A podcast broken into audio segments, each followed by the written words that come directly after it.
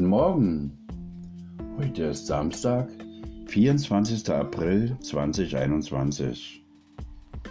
Ich kenne die Liebe nicht. Liebe ist eine Erfindung der Pharmaindustrie. Und hätte ich doch all diese Gedanken schon mal vor 20 Jahren aufs Tablett gebracht. Nein, es musste sein. Ich musste durch das Tal der Tränen. Aber egal, Träne weggewischt, Krone gerichtet, Blick nach vorne. Es geht weiter, immer weiter. Hier meine Gedanken zu diesem schmerzhaften Thema. Hihihi. Die Sucht nach dem Verliebtsein. Ist, äh, da ist ein bisschen Adrenalin mit dabei. Der Kick vom ersten Augenblick. Diesen Kick holen sich Menschen mit einem Bungee-Jumping-Sprung von einer Brücke. Und andere haben eben diesen Bungee-Seil nicht. Die, die nehmen das auf diese Art und Weise. Die brauchen diesen Kick, dieses Verliebtsein. Und sie brauchen nicht nur dieses Verliebtsein, sondern auch die Bestätigung. Die Bestätigung, die Rückmeldung. Diese Rückmeldung kriegst du nicht im Fernsehen, kriegst du nicht im Theater, kriegst du nicht im Kino, kriegst du nur von einer realen Person. Und äh, den höchsten Zuspruch kriegst du, wenn du eben jemanden so belatschern kannst, dass der mit in die Kiste springt und äh, den Kistenprogramm erträgt, erduldet oder mitträgt oder im günstigsten Fall, dass beide Spaß haben. Ja, das ist ja nochmal die andere Geschichte. Ob beide so kongruent sind, dass sie diese schöne Geschichte irgendwie zu einem Höhepunkt führen können, dass der eine auf den anderen reagiert und dass das so, das richtig knallt und dass eben danach dass man sich streichelt und in der Arme liegt und dass man denn, dass dann wird ja erst Oxytocin produziert. Das ist ja das, was das ausmacht. Der Sex ist ja Kopfsache. Das hat mit den Organen, die da zueinander finden, wenig zu tun. Das ist die Mechanik, aber die Chemie, die im Kopf stattfindet, darauf kommt es an. Und die wenigsten verstehen das, wissen das, kennen die Zusammenhänge nicht, wissen nur, ist schön, ist nicht schön, ist scheiße oder was auch immer und äh, kriegen ja nicht äh, den Zusammenhang irgendwie im Kopf hin, dass das eben, dass man eben ein bisschen nachdenken muss, auch bei sowas und fallen immer wieder in das Gefühl hinein und ja, aber warum das ist Opferrolle, ja, ja, aber warum? Ich will auch nicht der Spielball von irgendeinem Saftsack sein, der sich an mir abreagiert und mich benutzt und abnutzt und dann wegschmeißt. Also äh, diese Gefühle habe ich zur Jugend, als, als ich jung war, kennengelernt und habe immer gefragt, warum sind denn die Männer so? Das ist doch die Frage, die sich viele Frauen stellen. Warum ist das so? Naja, weil ich es zulasse, weil ich das nicht anders hingekriegt habe. Und äh, wenn jetzt eine neue Zeit kommt, dann möchte ich auch einen Typen aus der neuen Zeit haben. Dann möchte ich keinen, der vorbelastet ist und mir den alten Scheiß von einer alten Geschichte noch erzählt und darüber nicht hinweggekommen ist und äh, sich immer daran festhält. Ich bin ja selber äh, mit meiner Vita belastet und äh, dabei, immer noch dabei, den Rucksack äh, so weit wegzuschmeißen, dass ich sage, brauche ich nicht. Ich brauche diesen Schmerz einfach nicht mehr. Ich will es nicht. Es ist nicht naiv zu sagen, ich möchte was Frisches, was Neues. Ich habe das Recht, was Frisches, was Neues zu finden. Muss das liegt an mir. Ich muss mit dem Arsch rauskommen aus der Bude und muss die Gelegenheiten haben, äh, worauf es ankommt. Ich sagte ich war in einem Berufsleben 12 Stunden, 14 Stunden jeden Tag. War ja keine Zeit, überhaupt auf die Gedanken zu kommen, äh, da irgendwie was anzuwandeln. Das gab es überhaupt gar nicht. Da war die Gewinnerzielungsabsicht und äh, die Maschinerie läuft. Und erst, wenn ein bisschen Ruhe einkehrt und die Schmeidigkeit und ja, dann klappt es vielleicht. Und ich mache mir auch nicht keinen Stress. Ich mache mir überhaupt keine, keine ich setze mir kein Datum, ich will kein Ziel haben, ich will dies und das und jenes nicht haben. Wenn ich lustig sein will, habe ich ein kleines Notizbuch und da bin ich sehr, sehr lustig.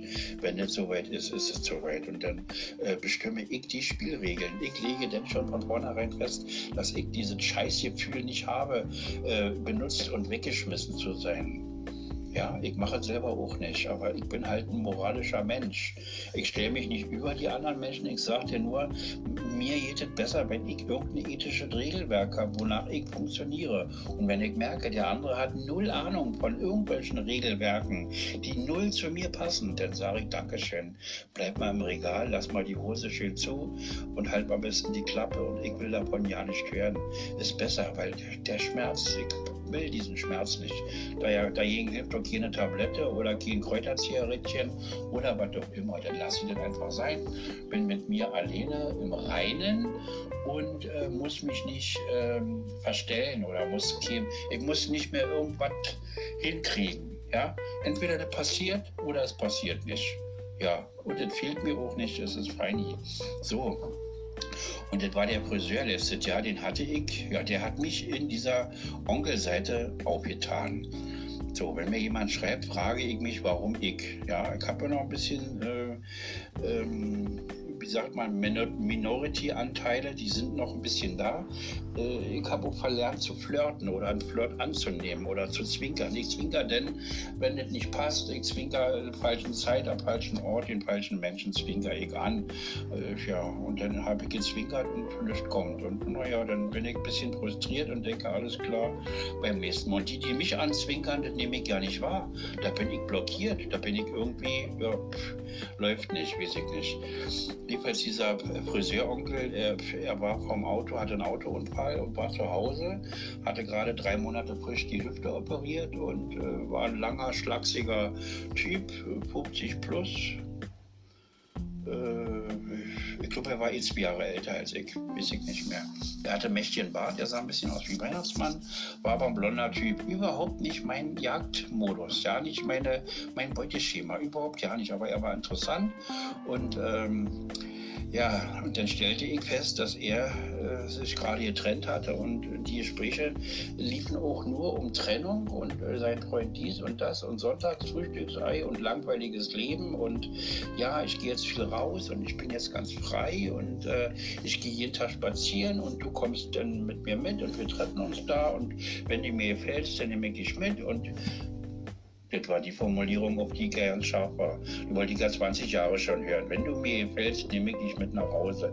Na, dann soll er sich doch bei, äh, bei Ebay irgendwie was aussuchen oder bei Amazon irgendwas anklicken. Ja, kann er doch machen. Oder kann sich bei Camp David ein T-Shirt holen und dann hat er das zu Hause. Kommt geliefert und dann äh, der Lieferjunge ist dann auch gleich wieder weg. Ja, hatte ich ja keinen Bock drauf. Und dann kam es noch besser. Ich merkte dann, dass er auch Warum denn? Warum kommen die zu mir? Bin ich ein Magnet? Scheinbar. Auch genauso wie mein ehemaliger Italiener vergleiche. Ich habe ihn verglichen. Und er war genauso ein äh, narzisstisches Missstück wie mein Italiener. Und ich hatte wieder das gleiche Theater. Ich spürte das schon mit jeder Faser und ich sah die kleinen Neppe, die er abgewaschen hatte. Und äh, was er dann aß, morgens ein bisschen Müsli äh, oder Haferflockengrütze irgendwie mit Wasser, ja nicht mit Milch und nein, bloß keine Milch und dies. Und da wusste ich schon, wir passen ja vom Speisekonzept ja nicht zusammen. Und ja, ich esse nur ein bisschen Fleisch und ein bisschen Tralala Hopsasa und hatte eine schlimme Jugend gehabt und war zehn Kinder zu Hause aus Niedersachsen im Dorf. Der Vater hatte eine riesen Mauer gebaut mit Grundstück und äh, er hatte einfach mächtige Köpferchen noch. Also ich hatte auch früher Köpferchen. Ich habe es aber aufgemacht, bearbeitet, weggeschmissen, wegsortiert, sind im Keller, Schlüssel weggeschmissen, ist nicht mehr da. Aber da spürte ich. Und dann kam es dann zum Super-GAU. Letztes Jahr Februar, da war, ging noch irgendwie Weihnachten, war dann bei seinen Leuten. Und ähm, er war auch sehr religiös, trockener Alkoholiker und ging zu, den Bild, zu dieser Gesprächsgruppe. Und die wurde dann im Internet gemacht, weil er dann distanzaktuell war und Gesichtsverkleidung. Und dann nahm das Schicksal seinen Lauf. Er erzählte mir von seinem Neffen und äh, der arbeitet im Krankenhaus, hatte Ausbildung. Und dann kam das Wort Krankenhaus schon, klack da war ich schon zu, da war ich sowas von blockiert und genervt und bedient und äh, ja, und Test machen und äh, dies und das und ich sage, naja, mh, Äh, ich habe ja meine Klappe gehalten. Was soll ich denn den auf einer anderen, äh, auf anderen Spur bringen? Ich spürte, dass ich mich schon, äh, während ich mit ihm sprach, fühlte ich mich, als würde ich aus meinem Körper rausfahren und würde Flucht suchen in einem anderen Universum. Ich spürte, dass mir der Talk mit ihm überhaupt nicht gut tat. Er war fürchterlich. Er war, ich war nur anti. Ich, mein ganzer Körper, äh, ich war wie ein Brett, ganz hart, ganz steif. Ich konnte gar nicht nachdenken. Meine Zunge war bewegungslos. Mir blieb die Spucke weg und ich dachte, äh, in Tausenden von Jahren würde ich ihn nie berühren können. Ich könnte ihn nicht mal zur Begrüßung quetschen, wie ich das mit Leuten machen, die mir sympathisch sind. Küsse sie links und rechts. Sie kennen viele Franzosen und Araber und Türken und da ist das Jack und Gebe. Da ist eine richtige Begrüßungskultur und das bin ich so, den möchte ich gerne weiterhaben in meinem Leben und da lasse ich mir von keiner Pseudoregierung irgendwas kaputt plaudern oder wie auch immer. Und ich merkte, dass der Unterschied zwischen uns äh, da waren ja keine Gemeinsamkeiten, da waren nur Unterschiede, da waren nur alle meine Sinne waren geschärft, mein ganzer Körper sagte mir, hau ab, geh weg, lass es sein, bringt nichts. Naja, und dann äh, wie gesagt, im Februar sagte, ja, ich fahre jetzt zu einem sehr guten, er merkte schon, dass ich ähm, keine Anstalten machte, mich zu treffen. Ich sage, du, wenn hier alle zu ist, wenn man noch schon Kaffee trinken kann und sich nicht auch so hinsetzen kann, im Winter setze ich mich hier auf eine scheiß Parkbank oder so und fange da an mit einem, äh, mit einem Heiz, mit einer Wärmflasche irgendwie da auch lustig zu machen und Thermos kann. Ich sage, sowas mache ich nicht. Und äh, da habe ich keinen Bock. Ich sage, und äh, wenn ich spazieren will, dann ich spazieren oder wenn ich mich treffen möchte, möchte ich irgendwo ein Ambiente haben. Ja, möchte mich nicht irgendwo bei Kaisers oder bei Rewe irgendwo in einer Gemüseabteilung treffen und da irgendwie was aushandeln. Ich bin ja nicht auf dem Flo, auf dem Viehmarkt oder Fleischgroßhandel. Nee, nee, nee, nee. Und dann merkte ich schon, wie ich mich immer weiter entfernte von mir selbst. Und habe gesagt, nee, der, der Kontakt ist toxisch, wusste ich ganz genau. Und dann sagte er diesen, ja, ich lasse mich jetzt, ich, ich, ich, wurde ja getestet im Krankenhaus nach dem Unfall, bla bla bla. Und äh, ich lasse mich jetzt nochmal testen und äh, ja, dann wusste ich, wir beide passen nicht zusammen und ich habe einfach keinen Bock, mir diese Kopfschmerzen dazu holen. Und diese Kopfschmerzen habe ich bis heute nicht. Und komischerweise, wie du sagst, mit deiner App oder mit Google Schnickschnack, das bleibt ja alle gespeichert.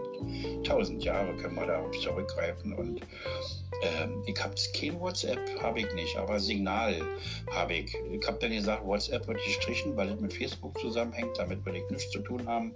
Winke, winke WhatsApp, winke, winke äh, Facebook mache ich nicht. Das sind sowieso nur die alten Leute, habe ich ihm gesagt.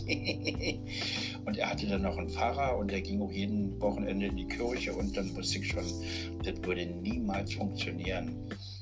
Und dann habe ich den Kontakt einschlafen lassen. Dann wurden auch die Intervalle immer größer, dass er mal geschrieben hatte und dann er monierte, ja, und ewig chatten und das wäre nicht sein Ding. Und dann habe ich ihn gelöscht. Dann habe ich das gemacht, was alle anderen hochmachen. Ich habe ihn weggedrückt, weggemacht aus meinem Leben raus.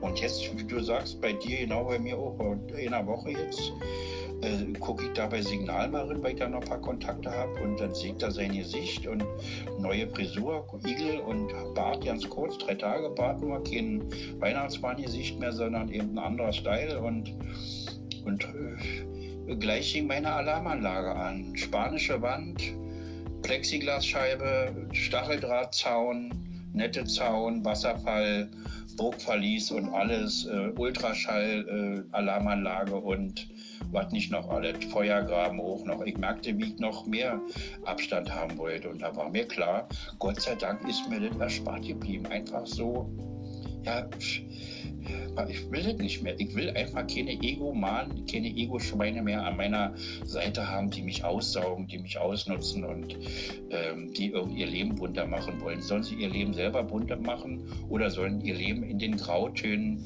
äh, dahin äh, leben, wie, wie das ihre Sache ist? Ich will sie nicht mehr ändern.